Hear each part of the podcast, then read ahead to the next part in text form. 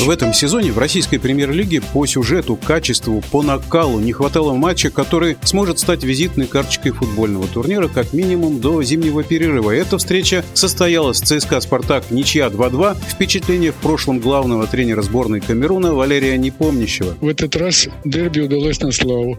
Действительно, и по накалу, и по страстям, которые бушевали на поле. Это настоящее дерби. А что касается работы тренеров, то э, здесь нужно делить их работу на две части. Как у «Спартака», так и у ЦСКА.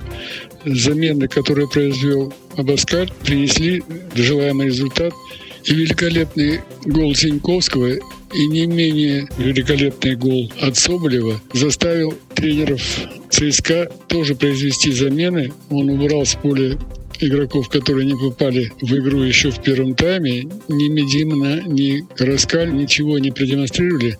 А вышедший на замену Овляков исполнил передачу на Чалова, который в таком важном матче забил второй гол.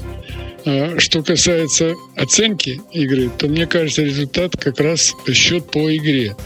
Если говорить о первом тайме, то преимущество было в большей степени на стороне ЦСКА, то первая половина второго тайма была уже за «Спартаком».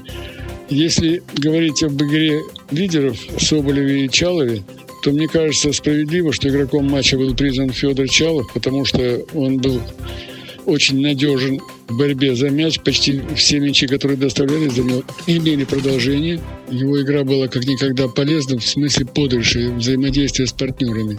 Мне кажется, если выбирать символическую сборную, то я бы поставил и Чалова, и Соболева, как бы странно это ни звучало, потому что и тот, и другой, у них появилось качество, они умеют сыграть с партнерами, умеют поддержать атаку, ну и, конечно, завершать. В нашем эфире был один из самых известных российских футбольных тренеров, эксперт Валерий Непомнящий. Решающий